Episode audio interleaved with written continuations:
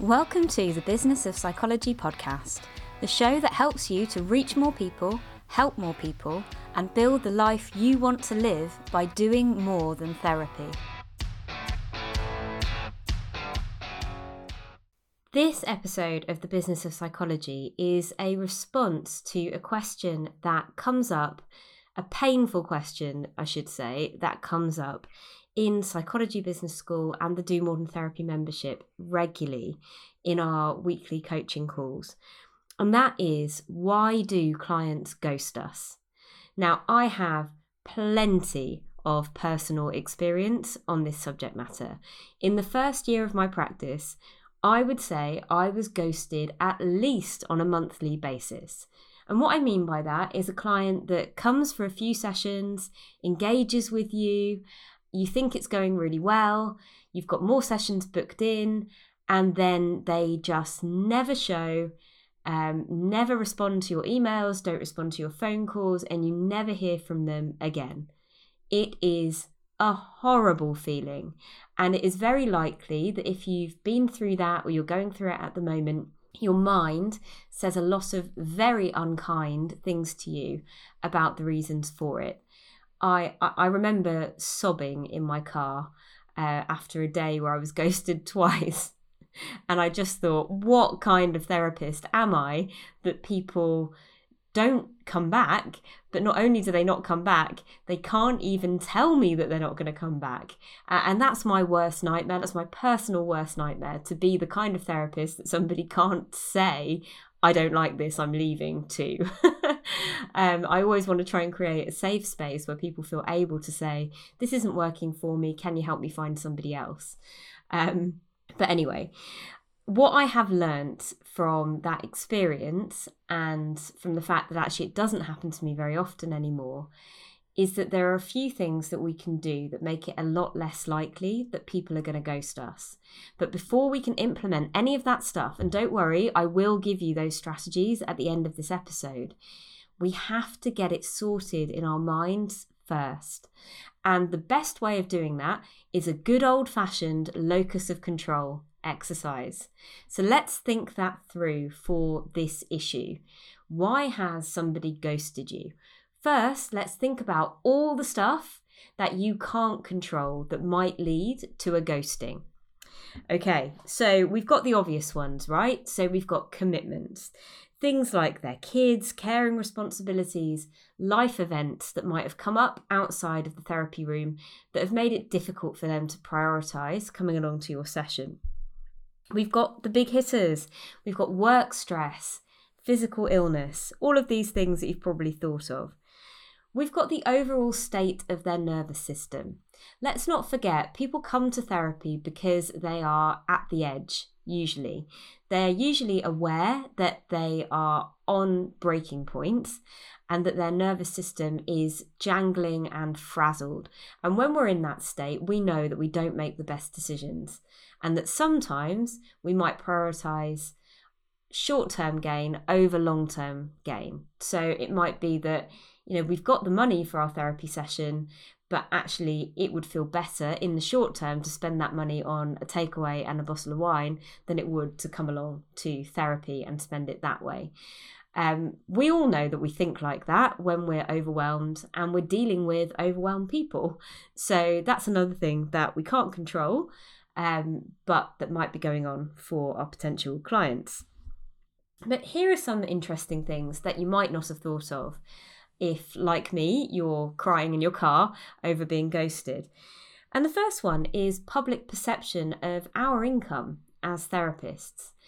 Now, I only became aware of this when I stepped into the small business community and started talking to people who run completely different businesses to ours. But believe me, there is a public perception that psychologists and therapists are wealthy people there is a public perception that we don't need the money that we make from our private practices, that most of us come from wealthy backgrounds and have wealthy partners that support us. Now, I'm sorry that might be a bit controversial to say, but I promise you that the public who don't know any psychologists or therapists tend to see us in that way. If they don't see us in that way, then they see us as part of the intelligentsia elite um, class who, you know, just make tons of money uh, out of our businesses. So that is pretty unhelpful and may explain why some people think it's okay to either not pay for sessions that they've had or not turn up for sessions that you've booked in. They literally may not realize that that has a financial impact on you and very likely don't realize the significance of that impact. The second thing, and this thing makes me even more sad related to public perception, is the public perception of the value of mental health. And this is particularly pertinent with some client groups, and it certainly is in the space that I predominantly work in, which is perinatal. And that is that people often don't think that their mental health is very valuable. So it may be that when they sit down and they review their family finances, even though they technically can afford therapy, they don't think that that is a worthwhile way of spending their family income. They might think that it's more valuable to spend that money on something that um, provides a more obvious or tangible benefit to the family. Now, obviously, we would massively dispute that. And I would hope that somebody that's been coming to therapy for a while has started to see things in a different way. But we have an overwhelming culture of um, prioritizing physical health and material benefit over mental health the connection in most of the public's mind between mental health and physical health and success and productivity and a calm and um, you know fulfilling life has not been made for most people. And so if you know you you you find that a client that you were looking forward to working with doesn't come back it, it could be that that cultural narrative is playing a part and you didn't control that, you didn't choose that. And it is a big piece of work to start unpicking that with somebody. Um, and it may be that that is what you would have done in therapy, and that's what makes it so frustrating. Um, but I think taking personal responsibility for the fact that our culture doesn't yet prioritize mental health is, you know, bonkers. um, so it's worth reminding yourself of that if you're really beating yourself up there is also a possibility that their financial situation really has changed and that they literally cannot afford therapy sessions with you. And you might say that that doesn't explain why they wouldn't talk to me about it. But think about the way that our culture is around money and admitting when you can't afford something. That is still something which is infused with a huge amount of shame in our society. And again, you didn't create that stigma, but it exists and acknowledging that that is something outside of you that may be playing a role in this ghosting that you're going through at the moment is really important. But that kind of brings me on to the things that you can control, but you might not have thought about in your practice. So, the first one, speaking to that public perception of our income um, and potentially public perception that it doesn't have very much impact on us if they don't show up to a session, is your boundaries. Being firm about your boundaries and making sure that if somebody needs to reschedule a session, you don't break your boundaries in order to allow that. I think is really important. So, one of the mistakes I used to make a lot in my practice was if somebody phoned me up to reschedule a session, I would fit them in even when it was really difficult for me, even if that meant missing my lunch break, even if it meant working later than I normally work, I would do that because I wanted to help them. But if you do that, it gives the perception that you've got unlimited time and resource. Um, and that feeds this perception that it doesn't really have a very big impact on us if they don't come or if they reschedule a session. So being firm on those boundaries and if that means that somebody rescheduling has to has to go into your normal clinic the next week rather than being fitted in at an odd time i think that is an important message to send to people They need to understand that you are a busy clinician providing a valuable service. And sometimes being too accommodating can undermine that sense for people. Um, secondly, how much friction is there for people to engage with you when they have a difficulty coming to a session? How easy could you make it for people to have that conversation with you? And there's kind of two things I'm thinking about here. So there is actual kind of common sense friction. Like, do you have a system where people can reschedule their appointments online, for example? Do you have a system where people can email you rather than having to pick up the phone if they want to reschedule? Do you have a system where they can phone you if they're a little bit technophobic and not very good with their uh, email? Depending on your client group, you'll know where the friction is likely to be. Are you making it super, super easy for people to get in touch with you? Because, like I said, if they're feeling overwhelmed, um, then they need the path of least resistance. They need it to be super easy to get in touch with you, or it might just become something that is too challenging and they just ignore it because that's easier. Also, though, do you have a third party dealing with your finances and should you consider it? Because of that issue we talked about a minute ago, because of that shame that comes around not being able to pay, I have found that having a third party deal with my invoicing has basically eradicated instances of ghosting because they don't have to email me anymore. If they can't afford to come to their next session or they can't afford to pay for one they've had, they don't have to tell me. They can tell Anna, my lovely assistant, who will compassionately help them figure out either a payment plan or will pass the message on to me. Um, so they don't have that embarrassment of having to talk to their therapist about money, which, you know, I wish our clients didn't feel that way because if they do come to me to talk about money, I, I hope that they would get the most compassionate response possible and I will always figure out a way to make it work.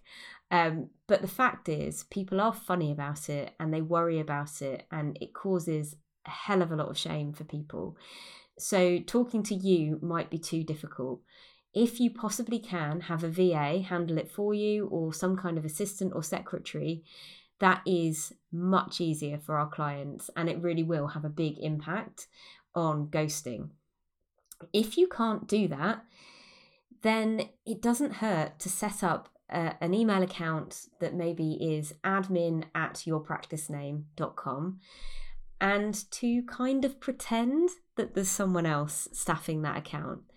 Now, I know that feels a little bit icky because it is a bit deceptive, but it does really help people in this regard. So, when I couldn't afford a VA, my accountant advised me to do this um, Mahmood, who's been on a previous episode, um, he advised me to set up an, an, account that just said admin and to send messages from that account with a different name. Um, so I can't remember what I called her now. I think I've mentioned it previously on this podcast, but it's gone out of my head. Um, but I invented a person and I sent email responses from that person. So if somebody was late paying, I would send an email from you know, let's call her Mary, I can't remember, Mary saying, Oh, we've noticed that you haven't paid for your session. Are you having any difficulties? Um, please do get in touch and we'll figure out a way to settle your bill. Um, and it was exactly the same email that I would have sent. I templated it exactly as I normally would have, um, but I just signed it off as from someone else. And I noticed that people were much more open and transparent with me if they were having difficulties paying, and ghosting kind of went out the window. Uh, and now it's even better than that because Anna is really good at handling these things. Again, I've templated the emails that she sends out to people. So it's exactly what I want to be said. Um, but because it's being handled by somebody different, people just feel a lot more confident and comfortable to be to be open. So that brings me on to another point. If you do have a VA or a secretary, how are they handling your comms? If you're really having a lot of problems with ghosting, but you do have somebody in place that is not you, are they answering your phone in a welcoming and compassionate way?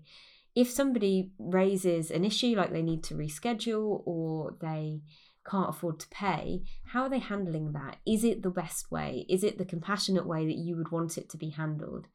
And I guess it's the same actually if you're answering your phone um, or if you're responding to your own emails, have a look back. Are you giving people the kind of safety that they need to be honest with you?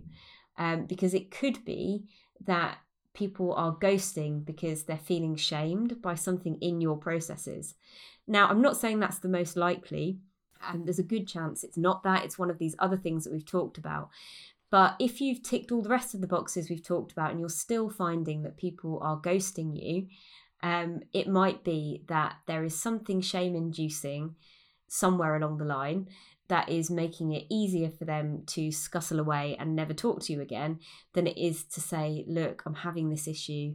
Can you help me resolve it? So that's always something to watch out for. Because really, I guess the theme of this episode is that ghosting happens because of shame, generally, because it's easier to ghost you than it is to own up to either not being able to pay or needing to reschedule for the thousandth time. Um, or maybe something has happened that they think as a therapist you might judge them for. I know I've been ghosted before um, because somebody's had a relapse, for example, into substance misuse, and they thought that I would be really disappointed in them. Now, of course, I wouldn't be. Of course, we will expect relapses and we view those as part of the journey that somebody goes on, but that is not usually where our clients' heads are at. Um, and often, if they've got a really nasty, critical, internalized voice, they imagine that um, coming from us. So there's a very good chance that ghosting is something to do with with shame whether it's you know financial societal or something that's happened in the client's life that they don't want to talk to us about.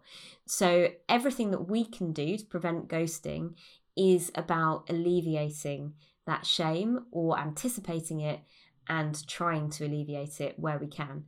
There will always be some people who ghost us and it will not be your fault um, but I hope today I've given you some ideas of things that you can do, strategies that you can adopt that are going to make it a lot less likely. As ever, I would love to hear your thoughts on this topic. Have you been ghosted? How did it make you feel? What did you do about it? Please do come and talk to me over on Instagram. I'm at Rosie Gilderthorp and I would love to hear from you. Do you sometimes wake up at two o'clock in the morning worried that you've made a terrible error that will bring professional ruin upon you and disgrace your family?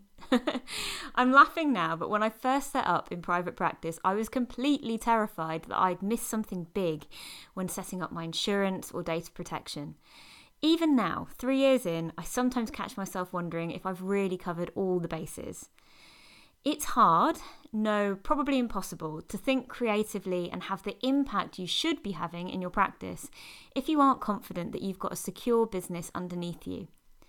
But it can be overwhelming to figure out exactly what you need to prioritise before those clients start coming in. I've created a free checklist plus resources list to take the thinking out of it. Tick off every box, and you can see your clients confident in the knowledge that you've got everything in place for your security and theirs. Download it now from psychologybusinessschool.com forward slash client hyphen checklist. Thank you for listening to this week's episode of the Business of Psychology podcast. If you share my passion for doing more than therapy, then make sure you come over and join my free Do More Than Therapy Facebook community, where you can work on getting your big ideas off the ground with like minded psychologists and therapists. I'd also love it if you could leave this show a five star review wherever you listen to your podcasts. It will help more of the people who need it to find it.